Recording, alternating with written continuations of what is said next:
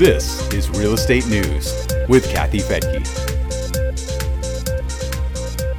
Two big headlines out of New York this week with one thing in common rent stabilization laws that are destabilizing the value of multifamilies. One of those stories is about the sale of two multi million dollar properties for less than half of the purchase price. The other story is about New York Community Bank, which suffered a downgrade to junk because of commercial loan losses, including multifamily properties that are sinking in value. I'm Kathy Fettke, and this is Real Estate News for Investors. We've heard a lot about the impact of high interest rates on loans for unprofitable office buildings, but this story highlights the negative impact of rent stabilization laws. The headline that caught my eye in the real deal read, quote, Another rent stabilized haircut, this time with shears, unquote.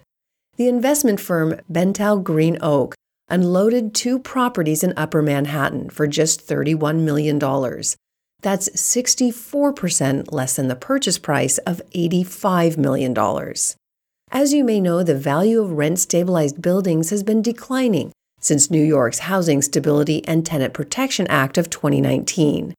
Those laws created strict caps on rents that have not kept up with the cost of running a rental business, from maintenance and repairs to higher interest rates on adjustable rate commercial real estate loans. It's been a big enough hit to convince some owners to sell at a huge discount.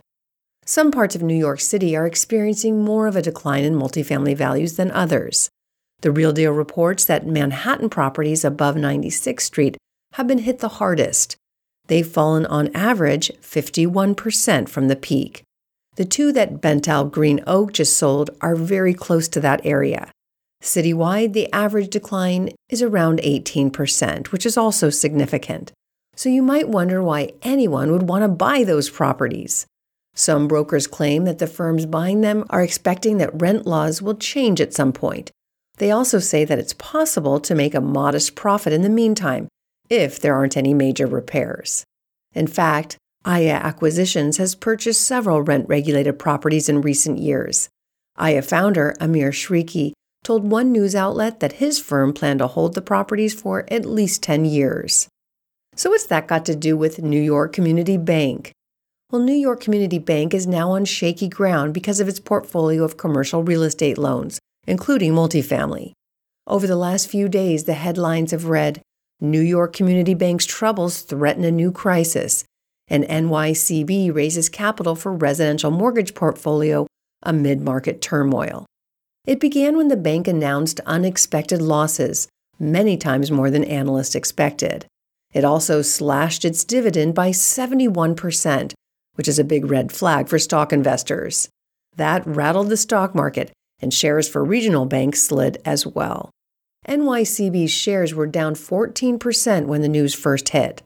Executives then attempted to reassure investors about financial stability, and the stock bounced back somewhat. But after the bank failures last March, investors are still skittish. Silicon Valley Bank was the first to go. Signature Bank also bit the dust.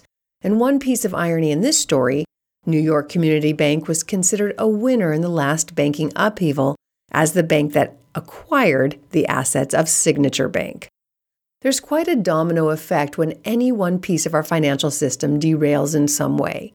We've been talking about how the pandemic led to a remote work revolution, leaving office space in limbo along with those loans. But we're seeing a new crack in the commercial real estate egg the impact of rent regulation, New York being the biggest victim so far. As Ben Emmons at New Edge Wealth commented in a CNBC story, quote, People thought that office space is where the stress is. Now we're dealing with rent control properties in New York City, unquote. Well, that's it for today. You can read more about this two headed monster by following links to the article in the show notes at newsforinvestors.com.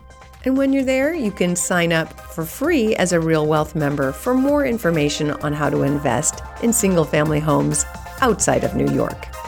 I'm Kathy Fettke. Thanks for joining me here on Real Estate News for Investors.